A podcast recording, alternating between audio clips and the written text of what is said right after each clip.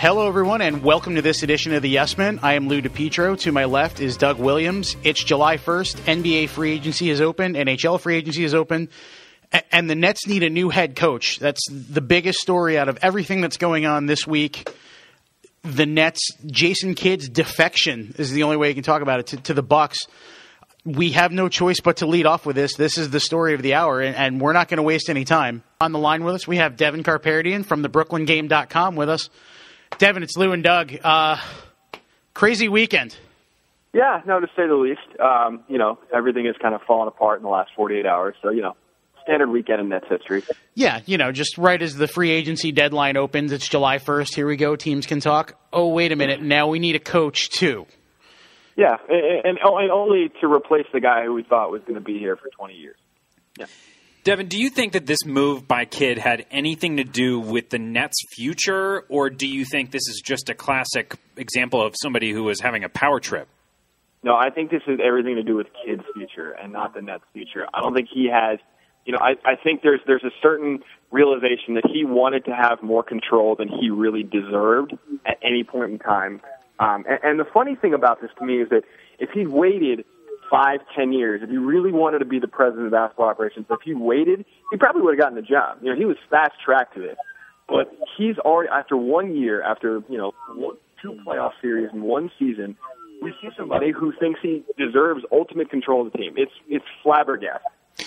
Well, it's it's definitely. I mean, it's a power play. Not only in that you know it's something weird, but I mean, Billy King stuck up for him. I know they they had their their issues early in the year, and you know, there's rumors they had a blowout at one point.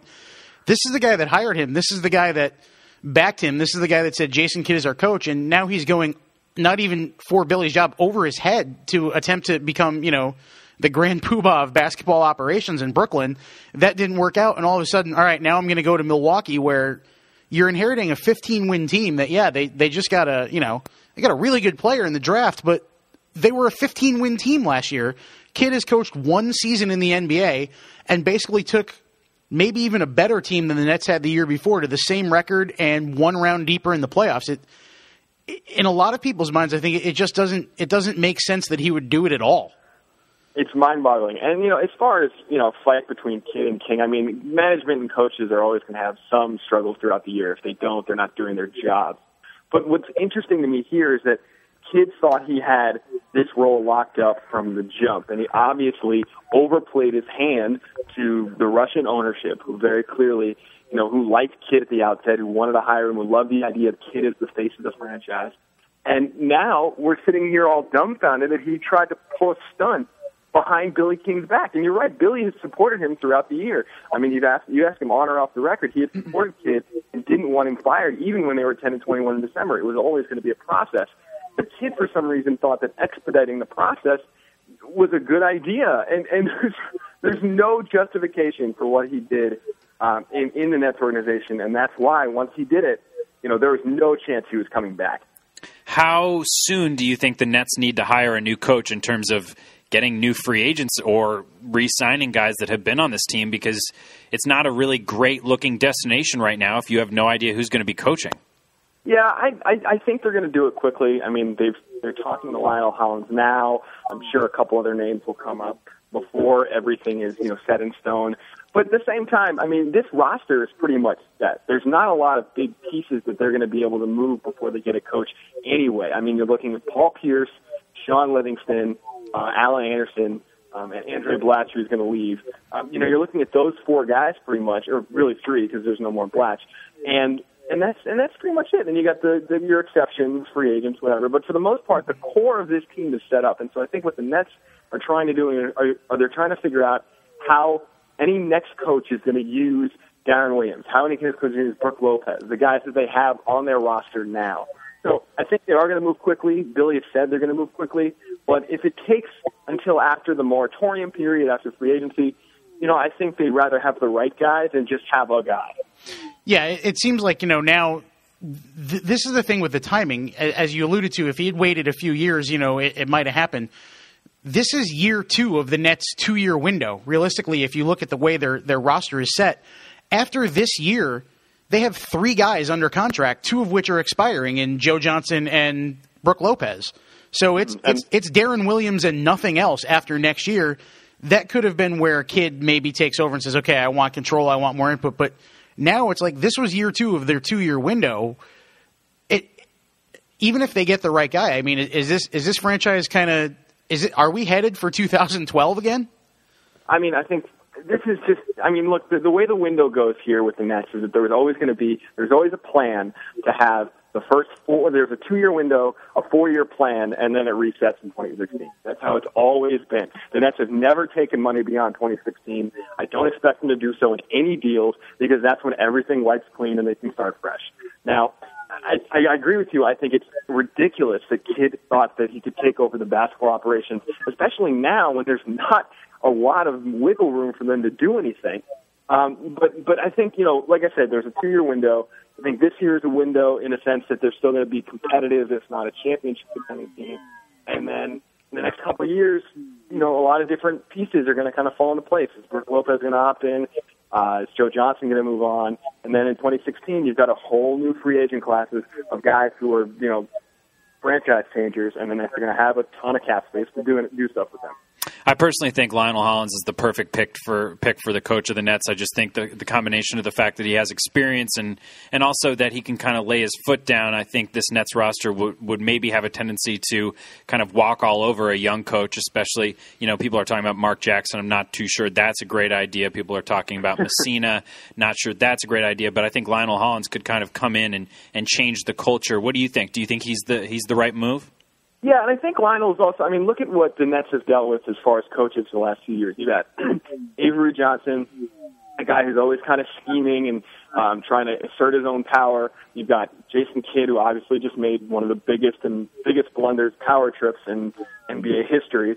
And and Lionel Hollins is not that type of guy. He's a more of a low risk guy. He's a player development guy. He's not big on analytics, but I don't think as a coach you necessarily have to be big on analytics. I think you have to be know how to use and utilize your players. Um, and and he's a guy who you're not you're not going to worry about Lionel Hollins trying to go over Billy King's head. You know, he's going to play his players. He's going to coach his team, and he might be a little you know uh, aggressive sometimes with how he how he coaches but you know that he's a coach, and you know that he's going to take care of his players the best he can. So I think he's a really good fit. I, I, I don't think they're done searching. I think they're probably going to look at a couple of the names, but there's a reason that we're hearing Lionel Hollins, Lionel Hollins, Lionel Hollins. I get him, I get the impression that he was Billy's guy for a while last year before Kidd came along, and now he's going to get the opportunity to really interview him and see how he can handle this roster. Well, I guess the only thing we can do really is is wait and see. Like you said, Hollins seems to be the front runner, but who knows what's going to happen? It's going to be much like Doug has said on this podcast for weeks, the NBA offseason is almost as interesting, if not more, as the regular season. And already here we are, two weeks in, and we've got crazy major drama going on all throughout the league. De- Devin, I, I, know you'll keep everyone abreast uh, of, of everything that happens with all your stuff on the BrooklynGame.com, and we thank you for coming on and sharing some time with us. You got it, guys. Always happy to be with you. Thanks, Dev. And once again, that was uh, Devin Kharpertian of the BrooklynGame.com. You can check out; they'll be on top of everything as they have been all since since the story broke this weekend uh, of everything related to the Nets and, and the Jason Kidd uh, departure to Milwaukee. It it's still a shock. I mean, to be perfectly honest, that all this went down in the span of seemingly 48 hours in the public eye, and here it is now. The Nets are coachless and and heading into free agency with kind of a ship at sea with, with, with no GPS almost. It really all went so fast. That's what shocked me about the story is when it first got reported. I mean, Tim Bontemps is is as good as it gets in terms of the Nets beat, but uh, the story came out. I was like, how real is this? Like, yep. is this really going to happen? And it did. And uh, it turns out he was doing some great reporting. And uh, you know what? It's a shocking power trip, but we don't know very many good things about Jason Kidd uh, right. in terms of not playing point guard. Right. Um, and he did not do anything spectacular for the Nets last season. I, I, wouldn't even say it's a huge loss for the Nets. What's colossal about this story is just how it went down. It's not the fact that the Nets lost the best coach in history. It's far on the contrary. It's more just about how incredibly shocking this is. And it actually reminds me of a story a few years ago. It's going to sound weird at first, but the Joe Paterno story. Mm-hmm. Um, when all that news uh, broke in Penn State and, and suddenly he was removed, you started to see that, that story kind of like a it was like an avalanche. It just kept gathering steam, and then Joe Paterno died, and it was it, it all seemed like it was part of one quick story. It all happened so fast, and that's what this reminded me of. I mean, Jason Kidd rumored to have asked for you know the, to be the president of Nets basketball operations. You know, Jason Kidd uh, allowed to negotiate with Milwaukee, and boom, he's the coach of Milwaukee. It happened so quick. Yeah, we, we apologize too if, if the audio quality was a little weird there. Apparently, our system is acting up today and put Devin in the uh, Devin out in the solar system. Yeah, he sounded like R two D two. Well, he was on the phone, but uh, you know, he brought up a lot of great points about you know coaches and, and front offices go through turbulence. And I mean, two years ago, it was Avery Johnson just got fired straight out. I mean, you know, they stuck with him, and, and this is how he repaid them. I, I was at the Yankee game on Saturday night, and I was checking Twitter as I was in the parking lot waiting for the traffic to, to get out, and I saw, you know, the, the tweets from, from Tim Bontemps, and eh, it, like you said, somebody pulled their finger out of the dike, and here came the water, and all of a sudden the town is flooded, and the citizens are, are, are doomed. But that is Jason Kidd, and I, I want to read. I I pulled this off of off of an article from uh, from Bleacher Report. Actually, it's Howard Beck who covered the Nets the first year in Brooklyn, has covered the Knicks, covered basketball in New York as a whole. Now works for you know for Turner doing the NBA as a whole, and we see him a lot around Barclays. And, and this is what he wrote, and this is this is true. That that's the word I'm going to use. This this is true if you've been around Jason Kidd in a professional capacity. He he goes on asking what's motivating Kidd's, what made him entitled to you know to try to run a franchise after one season. According to one net source, that's the million dollar question. Why do this at all? And, and this is the next couple paragraphs from Howard. Answers will be hard to come by, even once Kidd is introduced in Milwaukee and starts talking again. Kidd has never been a particularly forthcoming or reflective soul, and in interviews he speaks with a strange, almost pathological detachment and thousand yard stare that conveys neither empathy nor interest. I think if you watch any of his post game press conferences, I think that's where he gets that from. He goes on to say, We do know this emotional detachment and betrayal are as much a part of Kidd's career as his pinpoint passing. He has been torching relationships and torpedoing coaches from the moment he arrived in the NBA. He clashed with Jim Cleamons in Dallas. He cursed out Scott Skiles in Phoenix. He led the insurrection against Byron Scott in New Jersey. He ultimately quit on the Nets and forced a trade back to Dallas, where he clashed with Avery Johnson. And the year after winning the title with the Mavericks, he reneged on a, an apparent verbal deal to re sign and to go sign with the Knicks. Any or all of that being true, that's the profile of someone that you would absolutely expect to have done what he did, as shocking as it is. But it's still WTF in Yeah. the minds of, of everyone around with knowledge of, near, close to, intrigued by the situation. It's shocking. Uh, the Nets now can go out and find a coach, and you know, like Devin and I ta- and, and we all talked about, um, Lionel Hollins is a good option. Now he might not take the job. He may end up in Los Angeles, or he may not end up coaching at all. But he's a very good option. Um, obviously, Mark Jackson's still out there. I think he he's a great coach and will get signed by somebody, but I don't think the Nets is a great fit. And Lawrence Frank is still making a million dollars a year to on a report from his Yeah, log don't cabin or whatever Jason Kidd no. had him doing. But I don't see it happening because what are the players supposed to think? You know, Chris Shearn was talking about this yesterday on the Chris Shearn show. He said, you know, how are the players supposed to respect him for a guy who's been banished to writing the TPS reports Yeah. for the past year or so? So, Did he use the cover sheet properly? Is the question. I, I don't, I, I don't know. I don't Yeah. see that happening. I, as good of a coach as I think Lawrence Frank is, I just don't. I don't think that's really an option. Well, I mean, here we are, three weeks removed, not even from the end of the season, from the Spurs hoisting the trophy and having a parade through San Antonio, and it's it's madness, it's chaos, it's mayhem, it's pandemonium, it's every other bad wrestling adjective you could use to describe this. Yeah, and United Center right now has Carmelo's name on it, and Chicago's trying to woo him in. We're in full full swing. NBA free agency started at midnight.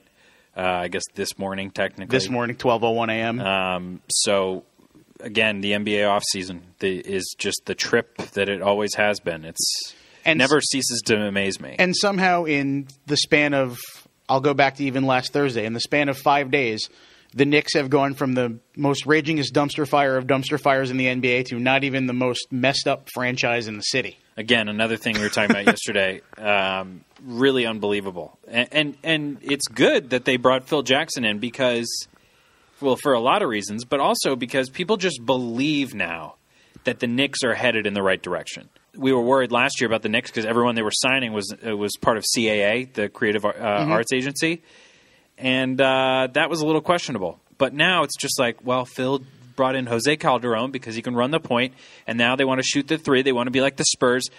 the the all the rhetoric. rhetoric is There's a plan in place. Exactly. Is, is what it is. I mean, they got two very good players in the draft at, at where they were, which is amazing. I mean, Cleanthony Early dropping that, that far is amazing. They got two guys that, that fill a need, especially if Carmelo leaves, you know, doesn't resign. And there's a plan in place. And, and one of the things I've seen about the Jason Kidd deal is maybe it's resent over the fact that Steve Kerr got a lot of money. Derek Fisher got a lot of money to come in and be the coaches. Um, but on the other hand, it's like I bought a car last year. If that car is five thousand dollars less this year, I can't go to the dealership and be like, "I want five thousand dollars, or else I'm returning your car." Life doesn't work that way.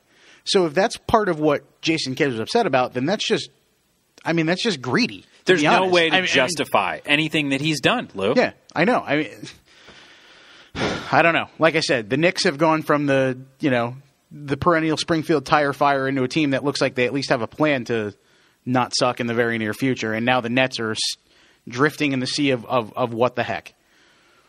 Who knows what's going to happen the rest of the summer?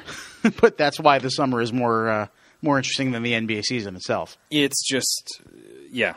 And, and it's disappointing with the nets because i mean i will say i don't think that this is a disaster for them because jason kidd is gone. No, on the contrary. right. I don't think that that's like oh my gosh they lost their coach. They are to- going to be totally misguided. Right. it's not the case at all. They had one guy for one year and for the first two months of the season really didn't know what he was doing let's Right. face it And it's still a veteran team with Garnett and Lopez and Williams and Joe Johnson and on down the line, Kirilenko.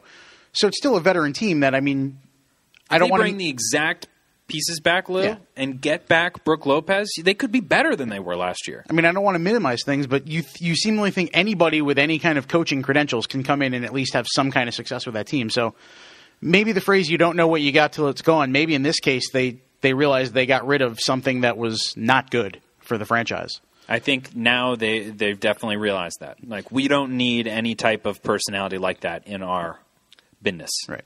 Quick hit on the NHL Open free agency as well. Benoit Pouliot already gone from the Rangers, which I'm, I'm, I, that's why I've been checking my phone. Um, incessantly since we started. um, so the Rangers just re-signed Dominic Moore, a million and a half per year. They just signed Tanner Glass, um, who's kind of a physical fourth liner. Um, and they signed a defenseman, um, Dan Mike Boyle, right? Kostka.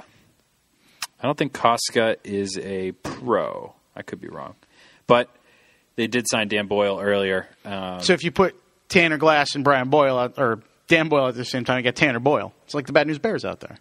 That's that's Very a- nice. that's very creative. But already you see the NHL. I mean, there's four or five moves already. It's day one. I mean, this It's fast. hockey moves quickly, unlike basketball. right.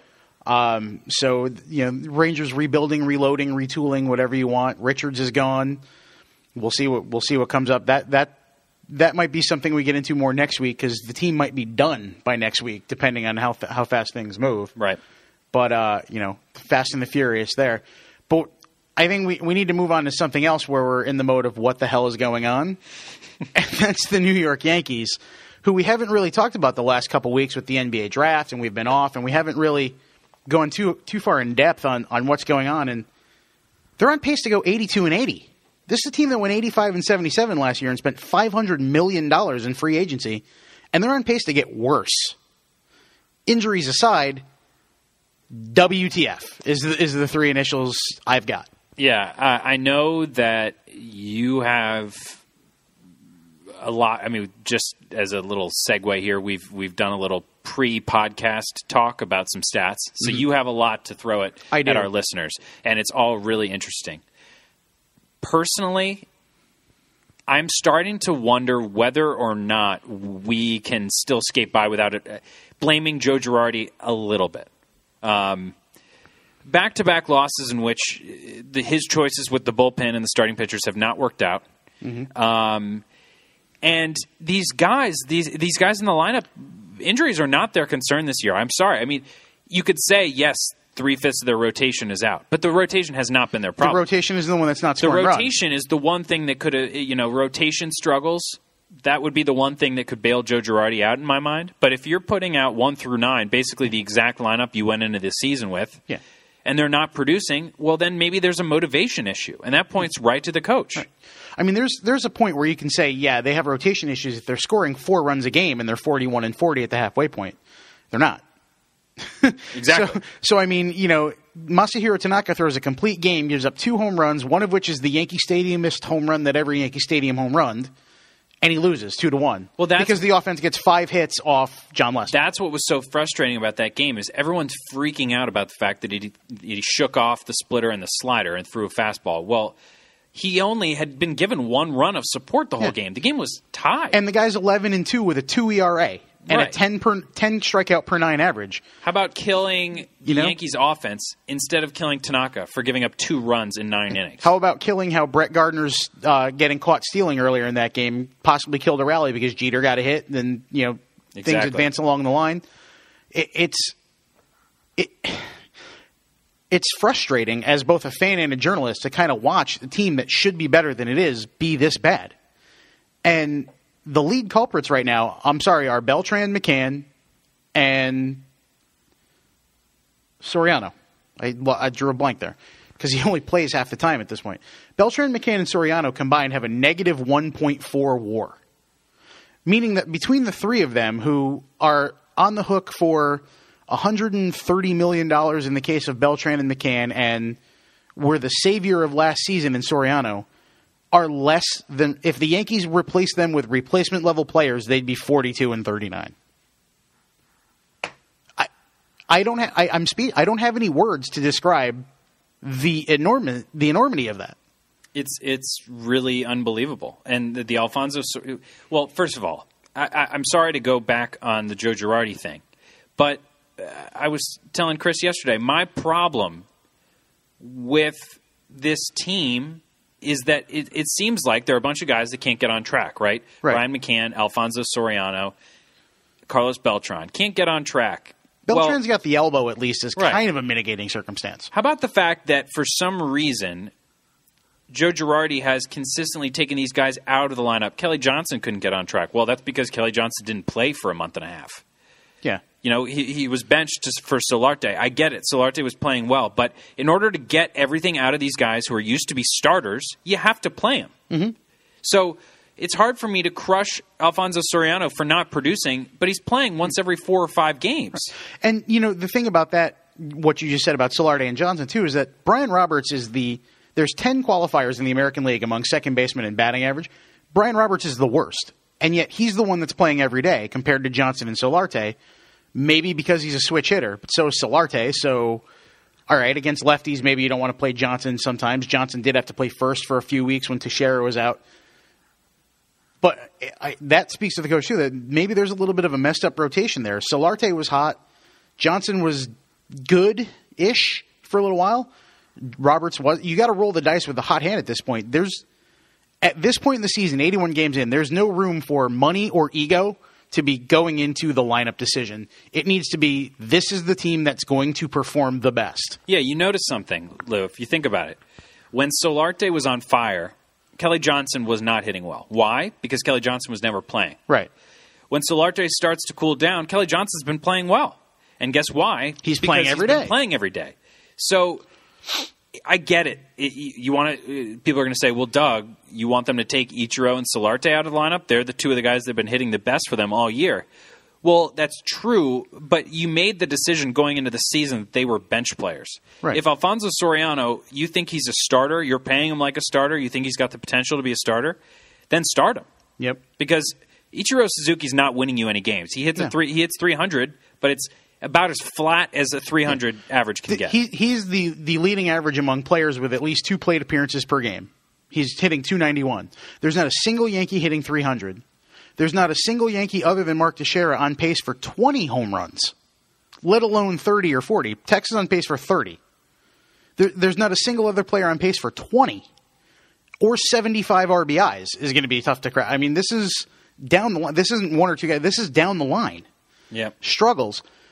Ellsbury and Gardner, who have been, if you look at their lines, they have been the same player, the exact same player from batting average. Ellsbury's 87 for 302, Gardner's 86 for 301. Wow.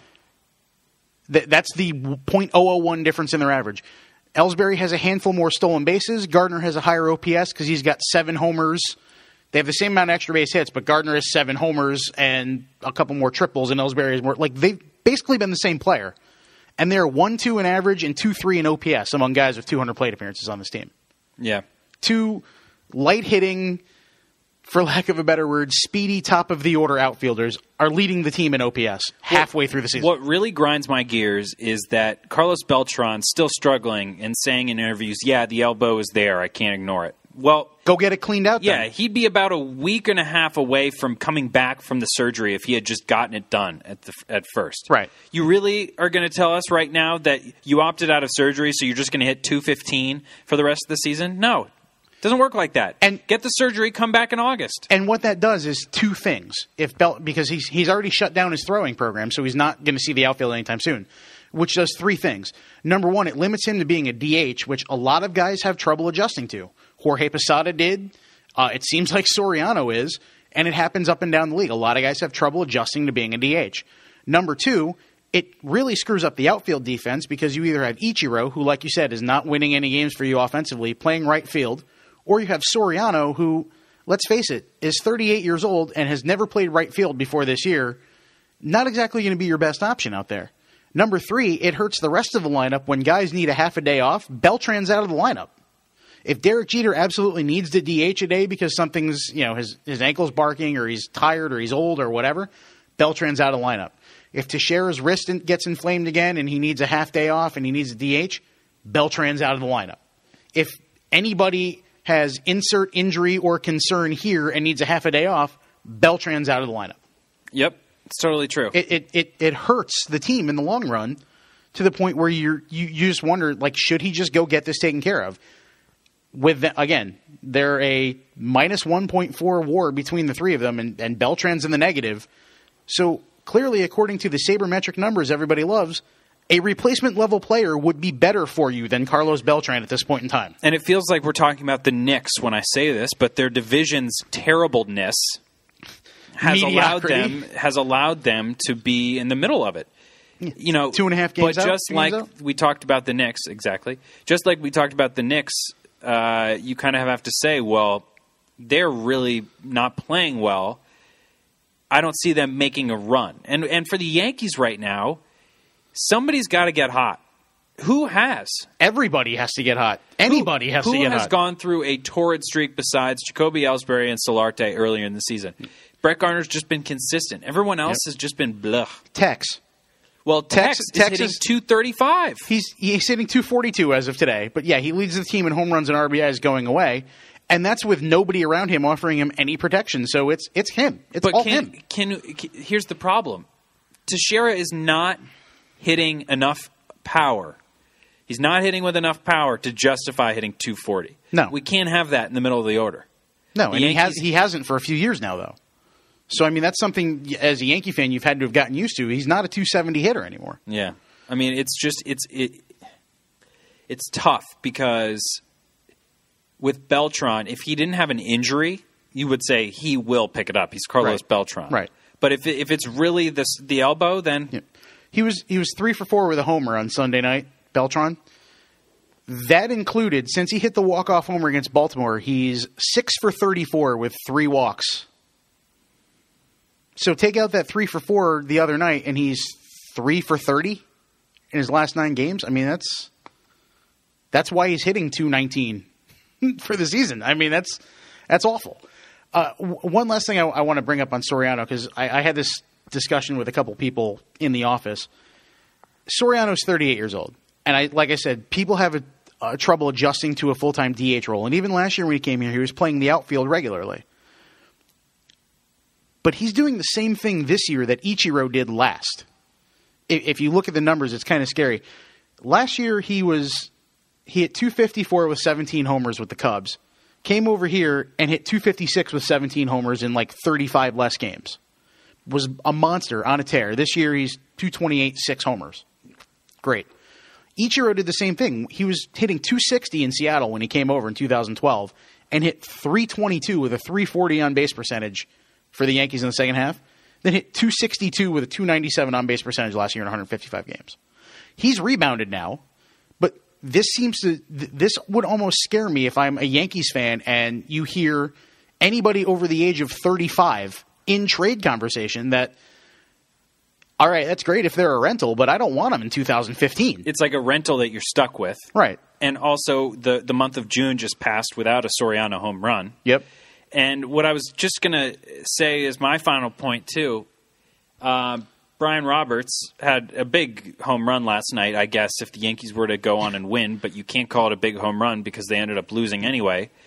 Rob Refsnyder's hitting 519 in his last 10 games. He's hitting. He's hit over 330. 364 overall at AAA. Yeah, at, at, at both levels. Yep. Um, he's going to come up soon.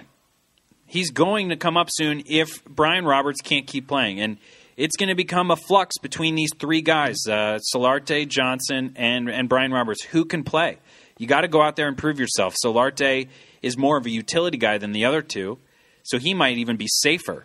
But the Yankees are not above DFAing either of them, Johnson or Roberts. It, can happened happen. to Tony Womack in 2005. That's Robinson exactly Cano right. came up and never let go.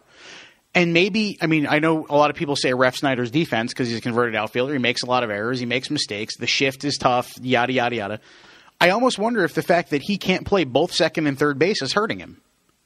Because Solarte can do that. Johnson can do that. So they've got guys that cover the hot corner. He comes up, he's got to take Roberts' place because they don't have room on the roster for a straight second baseman. It, I mean, it's, the it's guy is bizarre. The guy's raking, and if and it, it, this is the thing, if Brian Cashman, if the Yankees lose tonight and uh, They're it's Tuesday, 500, they're yeah. 500, and Brian Cashman looks on paper and says, Alfonso Soriano is taking up a roster spot, as is Brian Roberts. They're facing- Zoilo Almonte and Rob Refsnyder. they're facing David Price, which is Yeah, not you a know good not a not a not a good omen.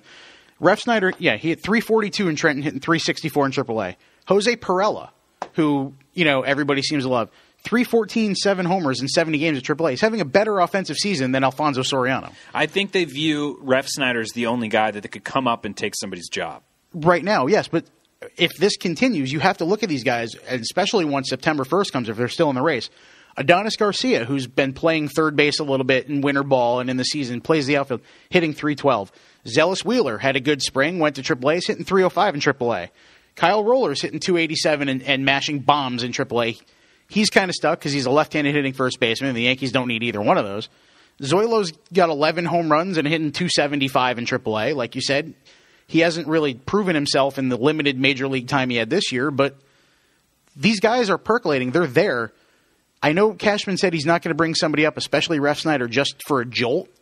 But another month from now, if this situation is continuing and these guys aren't progressing and the Yankees are still within a couple games, if he's ready to shake things up, th- this would be something to prove it. I mean, I don't think it's a jolt. I tweeted something that got a lot of responses uh, on Sunday. I said, you know, uh, the Yankees calling up Refsnyder would be a lot like Mookie Betts. The Yep. Yankees are getting no production out of second base or third base. Call up Refsnyder. The Yeah. Red Sox were getting no production from their outfield. They called it Mookie Betts. It's not about giving your team a jolt. It's about winning games. And if Zoilo Almonte has 11 home runs and is going to hit for power, Brian Cashman at some point has to realize I have two I have two issues. I we have no production from some of our infield predi- uh, positions, and we're getting no home runs. Well, there's an answer staring at you in the face. I've got a guy at second base who's on a one year deal who's hitting 235 with four home runs. I got a guy. At, I got a guy at AAA who's hitting 340 between two levels with 10 home runs. Does it translate to the major leagues? The only way to find out is to bring the guy up. And I mean, based on WAR, I, I suppose because they go into negatives, it could be worse. But in theory, it can't be worse. Yep. It- It's just. I mean, it's. It reminds me of the scene in Moneyball where he walks up to David Justice in the cage and says, "Actually, they're paying us to have you." You know, because it's like th- that's how I feel about having a negative WAR. It's like you are actually taking away from our product. Right. So there's no way to justify, you know, not making a move to try and get better when somebody is actually doing you harm. And it's not again, you know, like you said, Refsnyder might be the only one they view as able to come up, but it's not like there's it's not like the pitching where there's nobody there. And the guys that are there are either having a bad season or like Nik Turley just got back to action after missing three months with an arm injury. It's not like there's nothing there. These guys are there.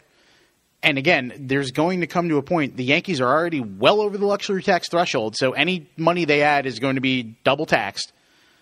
But there's got to come a point where you just have to look in this and go, look, this may be what we have, but this isn't working, and we've got to we've got to at least try the alternative. Because if they miss the playoffs for a second consecutive season with a two hundred million dollar payroll and all these guys and, and everything that happens, it's not going to be pretty. You can't the, spend in the media and in the fan base. dollars. It's not going to be pretty. I mean, the the one really bright picture that uh, you know everyone knows is being painted is the fact that they have signed an ace for the long term. Yes. that's more clear than it's ever been, and that's huge. I mean, the Yankees haven't had an ace since the CC Sabathia of three or four years ago, but it really is. Uh, it's got to be frustrating for Yankee fans. Uh, half a billion dollars this offseason, and besides Tanaka, none of it has paid off. And as I, I think I've said to you, and I know I've said to, to our boss on multiple occasions, I fully expect the Yankees between the trade deadline and the beginning of next year to to sign or acquire no less than three starting pitchers, just because of, of what's become of the rotation. There's no depth to speak of this year, as deep as they've tried to be. I mean, like you said, rotation issues could be you know the saving grace, but when the offense scores two runs a game, even quality starts are going to lose half the time. the rotation issues could be, you know, the injuries to the lineup of last year. It's it's Right. the it's the scapegoat. It's but it doesn't exist because the Yankees rotation is for the most part keeping them within games. I mean, Yep. Chase Whitley just had a stinker, but he's been good. David Phelps wasn't terrible last no, night. six innings, two runs. Vidal Nuno was amazing this weekend. Tanaka his, Tanaka tied a major league record with his 16th straight quality start to open a career. Lost two to one. David. Ross hit a home run off of him, of all people. It just I don't know what uh, you would say the theme of the season has been. I mean, we watch a lot of Yankees uh, because we work for this network. My average at bat is a guy on second. There's a guy on second, and there's one out. You need a hit, and whoever's up grounds into the shift. Somehow hits into a double play. No, no, it's a left-handed hitter hitting into the shift at second base. It's Yeah. like it's not a hit. Yeah, it moves the guy over, but it's not doing enough. It's not a hit because a sac fly doesn't score a run. Yeah, that's my metaphor. It's like doing you're close, you're close, but it's just like you're barely doing enough to even get. And they have these moments. Beltran was three for four the other night with a home run. Brian McCann had that bomb of a home run last weekend into the seats. They have these moments, and that's all they are. They're moments. They're not. There is no momentum in baseball. Many people will tell you because you're only as good as that day's starting pitcher. But there's there's moments, but there's no. It's flashes, but there's no brilliance. To, to put it that way. And I mean, we have 81 games to go as of today to to see what happens something something has to happen good bad or indifferent because right now the, this the way the ship is sailing it's sailing right into the rocks and that rocks is not the playoffs so i mean that's the way it is uh, i don't know we'll see brian cashman's done wonders It's July. before it's, It's july. 1st you know, the, I think it was the 2007 team was 500 at the turn and went on a tear in the second half. Guys started hitting, they got to the playoffs, and the midges ended up being their undoing. And they had that that Joba Chamberlain guy came up that year. I think did pretty well. So, Yep. you know, there's things happen, but we'll see what happens with them. Uh, the U.S. soccer team plays today, Doug. So we'll hopefully get into that next week if they're still alive. Uh, they're playing about an hour after we tape here, so we can't really talk much about it. But that's that's what's going on in the sports world. It's been a, Just, it's been a uh, crazy week. I just saw just an awesome tweet. Uh, it's a picture of Yoda in a uh, U.S. soccer uniform, and it just the tweet is "Win, win we, win we will, win we will. I believe, When we will. I believe." do, do or do not. There is no try, Yoda. oh, that's good. Well, that is good. I guess you're going to have to either tune into any other sports outlet or just listen to us next week to find out our thoughts on how the USA did against Belgium. Right? Other sports outlets don't don't give you what we give you. no Two guys, snappy, sitting in a witty room. banter. Research. I did research today. You did a lot of good research. I'm the numbers guy. That's that's the way it is. Yep. Either way, that's going to do it for this now going extremely long edition of the Yes Men. Uh, if you haven't already, subscribe to us on iTunes, rate and review us. Let us know how we're doing. Let us know if you like us, dislike us, are kind of ambivalent, but listen to us because we're better than anything else. Let us know, and we'll do our best. You can tweet at us as well at Doug Williams, yes, at Lou DiPietro, yes. Um, you can go read my retrospective piece, my interview with John Flaherty, because today is the 10 year anniversary of Derek Jeter's dive into the stands against Boston. Mm-hmm. You can go check that out, and you can tune in the Yankees broadcast tonight if you're listening on Tuesday. To we have plenty of remembrance of that all throughout the programming this evening, as well as on the dot com. And until next week, he is Doug. I'm Lou. We're the Yes Men, and we'll see you next time.